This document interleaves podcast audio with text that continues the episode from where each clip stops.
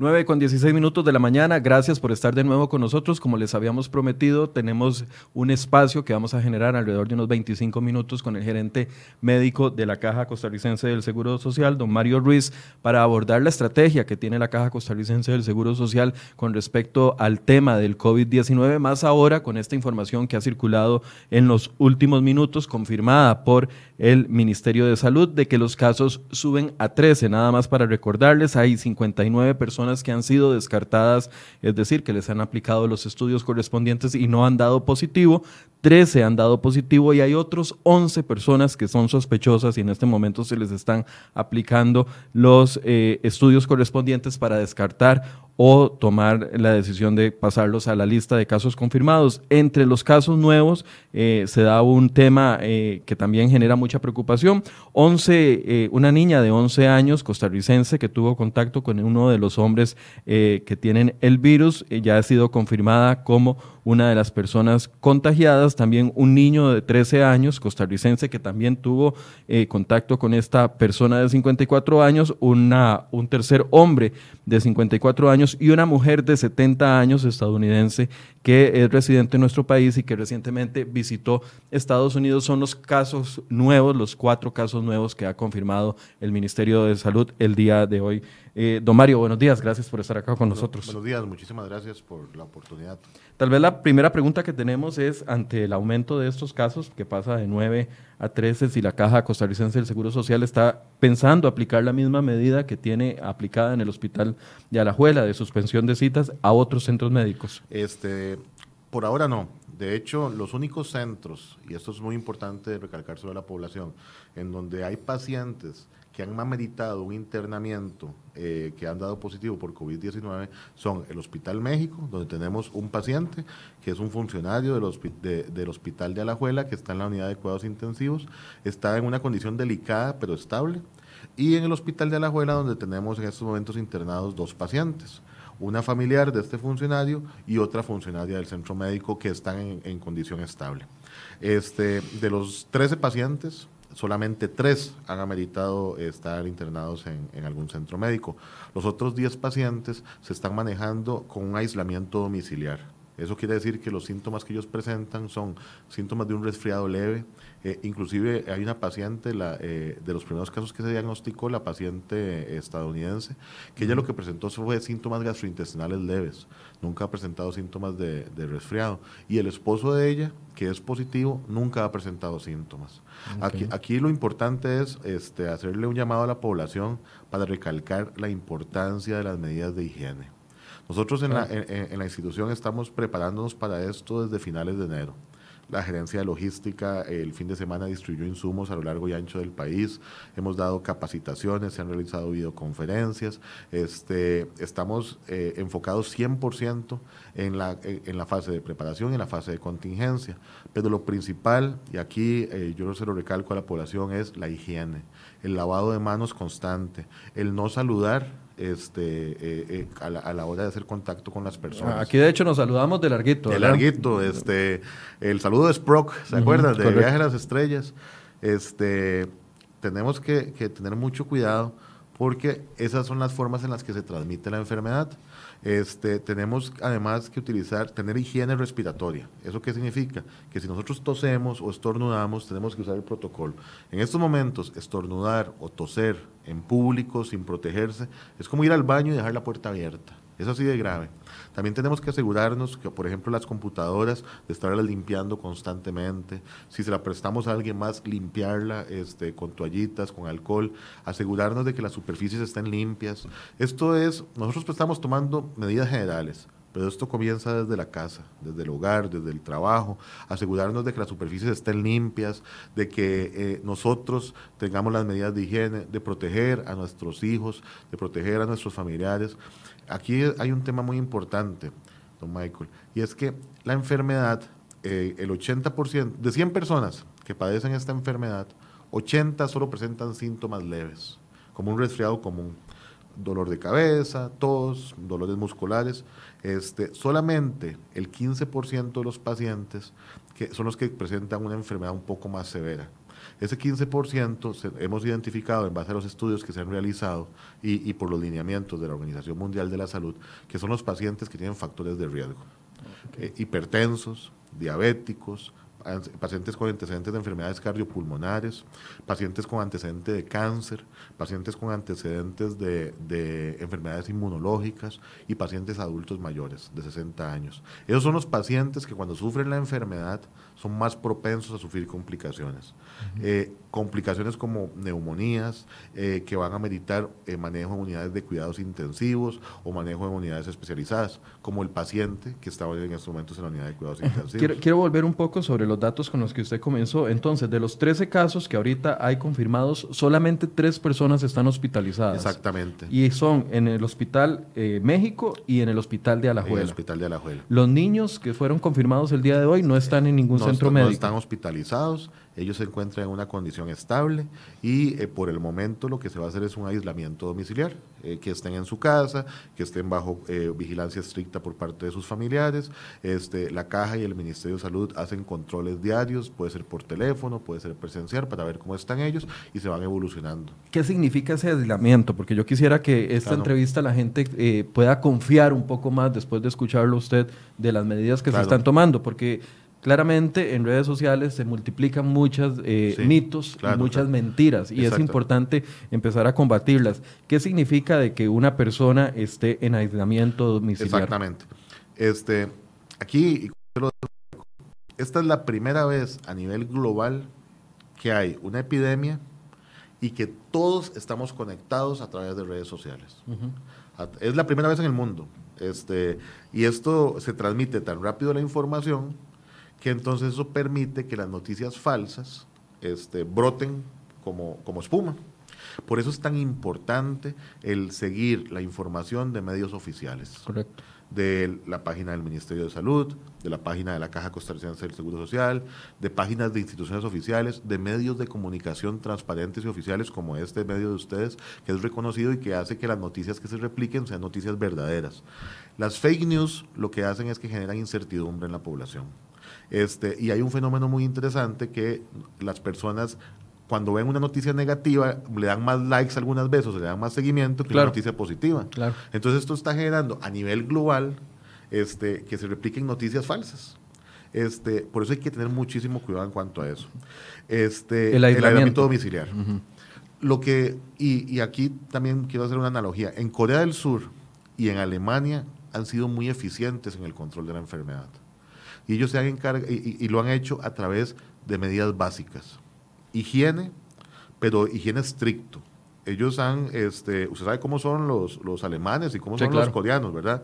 El que cuando ellos están utilizando medidas de, de, de, premio hacia las personas que cumplen con las, con las medidas de higiene, pero también de, de responsabilidad de si usted no lo hace porque prácticamente el que usted no se lave las manos o que vaya y le dé la, mano a otra persona estando enfermo o con posibilidad de contagiarlo, es una irresponsabilidad como individuo. Este, ellos además han sido muy estrictos en las medidas de aislamiento domiciliar.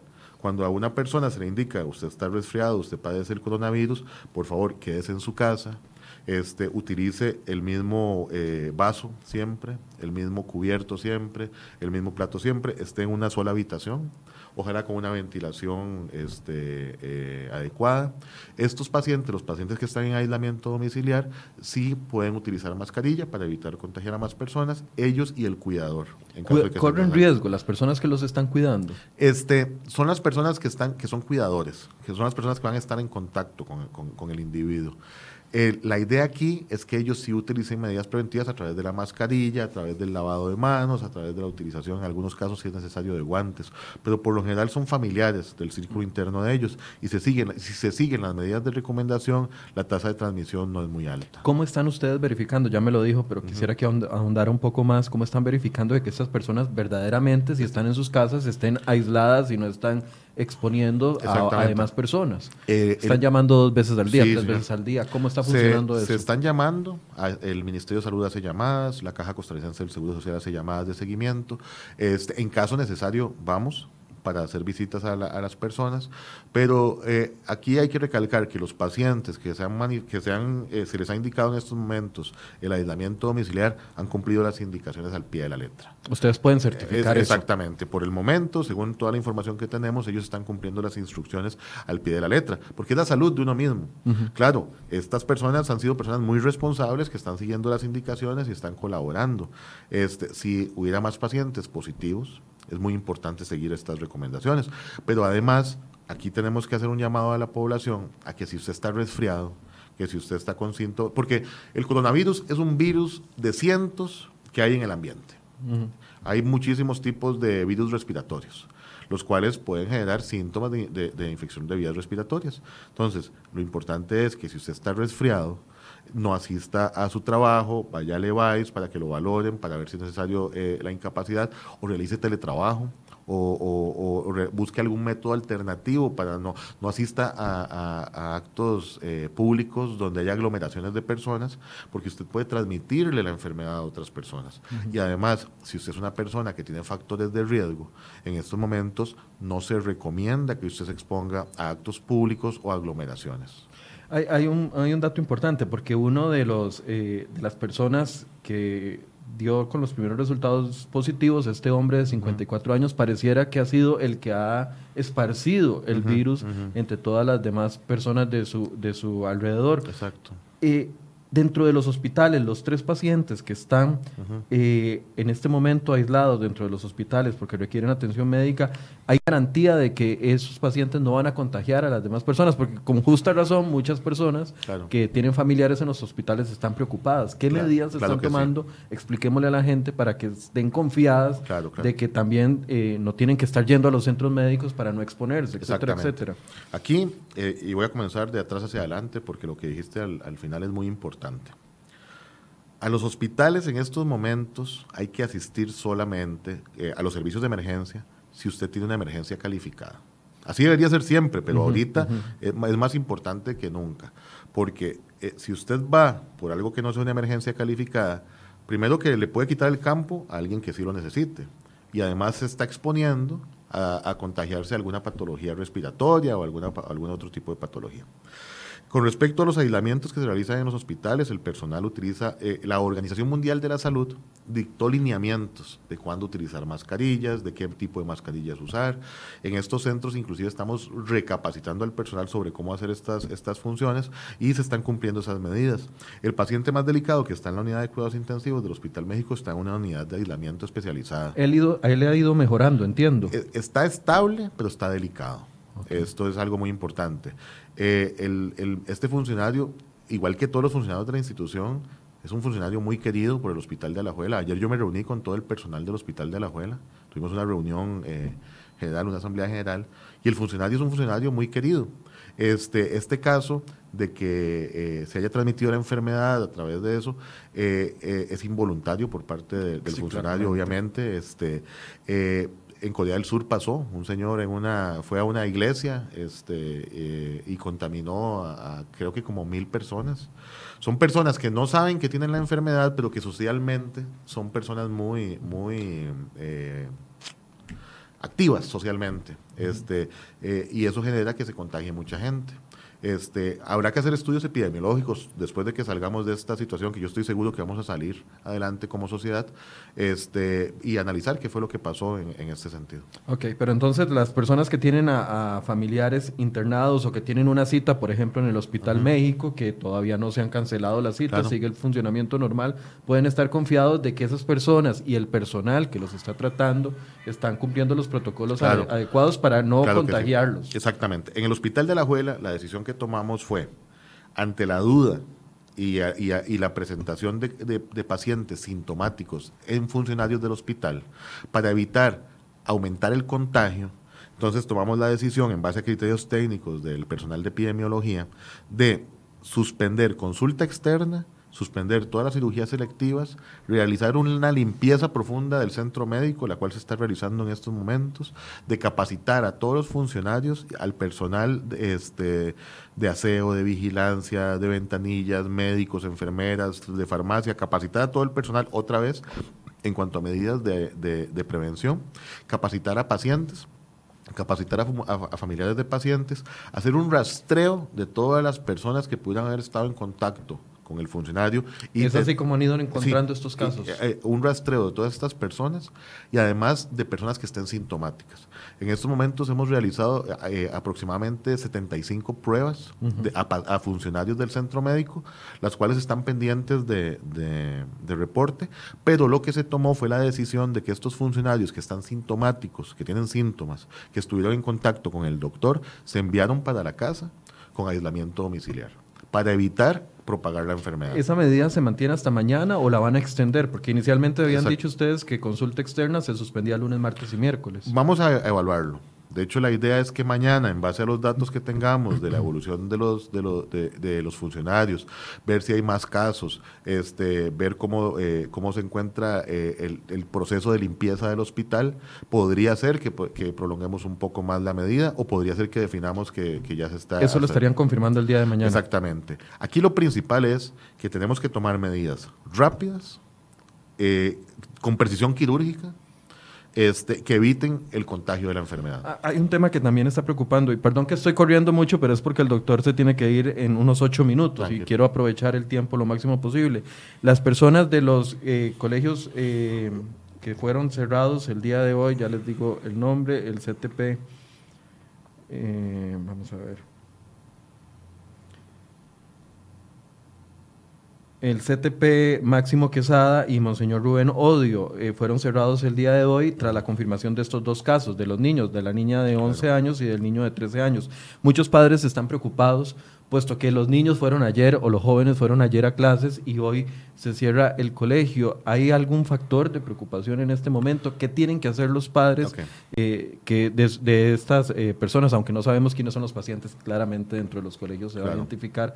¿Qué tienen que hacer los padres en este momento? Lo primero, medidas de higiene asegurarse de que en la casa se estén cumpliendo con los protocolos de lavado de manos, con el protocolo del estornudo, con el protocolo de la tos, asegurarse de que las superficies, estén limpias, cumplir inclusive este, a nivel de los vecinos el protocolo de no darse la mano, de no eh, besarse, de no estarse este, eh, abrazando, tratar de evitar al máximo el contagio y cumplir con las medidas de higiene. Eso es fundamental.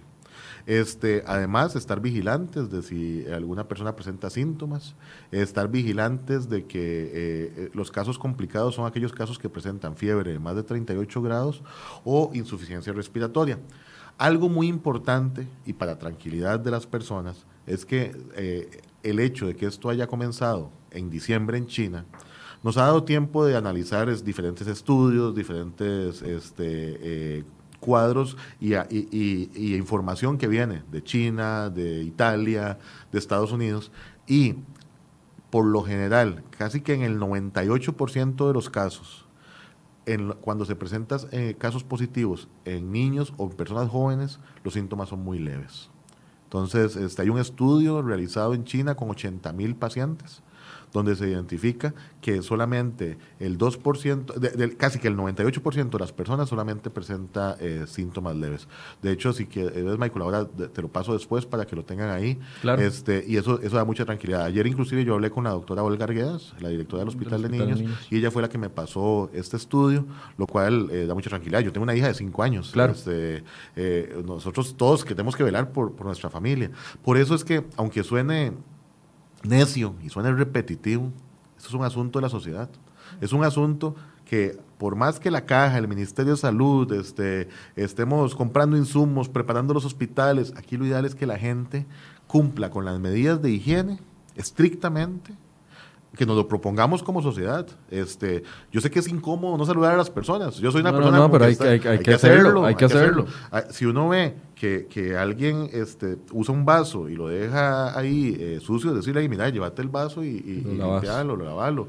Este, estar limpiando las superficies de las computadoras, el celular, hay que estarlo limpiando constantemente. Quiero hacer una ronda de preguntas rápidas de, la, de lo que las personas nos están preguntando. Ojalá que sean respuestas rápidas para poder abarcar toda la mayoría. Dice eh, Tatiana Romero, si una madre en lactancia se contagia, debe dejar de dar pecho alejarse del bebé. Por el momento no. De hecho, la Organización Mundial de la Salud en las últimas directrices ha mantenido que se puede seguir dando de lactancia. ¿Qué pasa si alguien no está asegurado y tiene síntomas? ¿Lo atienden en la caja del Seguro Social? Sí, señor. Hemos decidido que toda persona que presente, pero esto es muy importante, que presente fiebre de más de 38 grados, dificultad respiratoria, tos, y que, seca, tos seca y que tenga algún nexo epidemiológico. Eso quiere decir que haya estado en contacto con una persona que esté enferma o que venga de alguno de los países que están eh, oficialmente reportados como que hay transmisión de persona a persona, que son Italia, China, Corea del Sur, España, eh, Estados Unidos e Irán.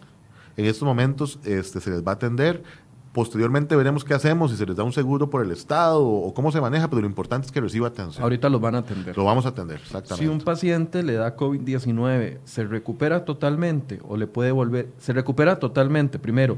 Y segundo, ¿le puede volver a dar una vez recuperado? En el gran porcentaje de los pacientes se recuperan, y estos son estudios que se realizaron en China, se recupera y no le vuelve a dar.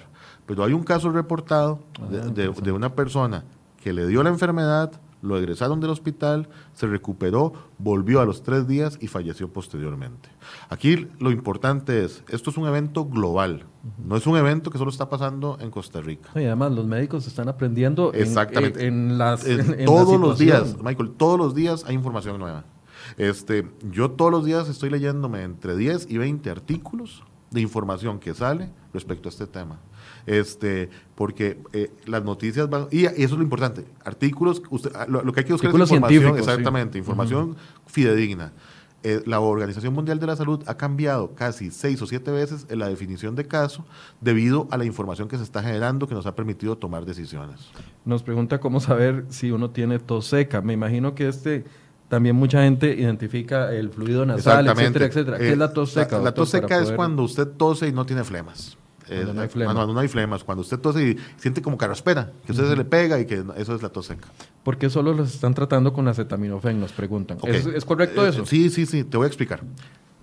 Y eso es una pregunta muy buena. El, la Organización Mundial de la Salud es la que ha definido y ha tomado el liderazgo en cuanto a todos los manejos de estos casos, porque es un virus, no es una bacteria. Para las bacterias se usan antibióticos para los virus, hay que no, hay ningún medicamento que logre matar un virus por el momento. Los antirretrovirales, que se utilizan, por ejemplo, en pacientes con HIV, lo que hacen es que disminuyen la tasa de replicación de los virus con los virus el manejo es sintomático. El paracetamol, los antiinflamatorios no esteroidales, una hidratación adecuada, alimentación adecuada, medidas de higiene. Eso es lo básico que se hace con cualquier resfriado común. O sea, el hecho de que les estén dando acetaminofén no es por desidia o, por, o porque no queremos invertir en que estas 13 eh, personas se recuperen. No hay ningún medicamento en el mundo en estos momentos reportado o oficializado que sea específico para el tratamiento del coronavirus. Y ahí es muy importante no hacerle caso a noticias falsas, porque eso lo que podrían inducir es a que la persona consuma medicamentos que no están eh, indicados y pueden tener efectos secundarios. Dice Dilana Castrillo, por favor preguntarle al doctor si los muchachos de colegio asmáticos deben de seguir yendo a clases. Por el momento sí. Este, aquí es muy importante que el Ministerio de Salud es el que define cuáles son las medidas de contención en cuanto a colegios, universidades. Ahí yo lo que le sugiero es estar atenta y vigilante a las instrucciones que emita el señor ministro a través de los medios oficiales. Ayer circulaban y, yo sé que no tenemos y hemos sido insistentes en que no hay que darle eh, crédito a informaciones falsas. Ayer circulaban fotos de una persona vestida toda con traje blanco, etcétera, etcétera, que estaban trasladando afuera de una clínica. Este es el, mecanismo que están utilizando quienes están tratando casi que un traje espacial para tratar a una persona con COVID-19. Miras qué, qué interesante. El 80% de los pacientes son pacientes que presentan síntomas respiratorios leves. Se valoran en el centro y se envían para la casa con medidas de contención. Estos trajes de astronauta que uno ve en la tele este, se utilizan solo en casos extremos de, enfermedades muy contagiosas. Y se ha evidenciado que la contaminación, que las personas que se contagian con esos trajes son cuando se los ponen o cuando se los quitan. Porque se los, se los ponen de una forma incorrecta o se los quitan de una forma incorrecta. Como con las mascarillas. Como con las mascarillas. ayer, ayer yo vi una foto este, de un señor en una farmacia con la mascarilla puesta en el codo, este, como, como cuando andan en moto, que andan el casco en la moto. Las mascarillas no hay que utilizarlas a no ser que usted tenga síntomas respiratorios, usted sea cuidador o usted sea personal de salud que está en contacto con pacientes enfermos.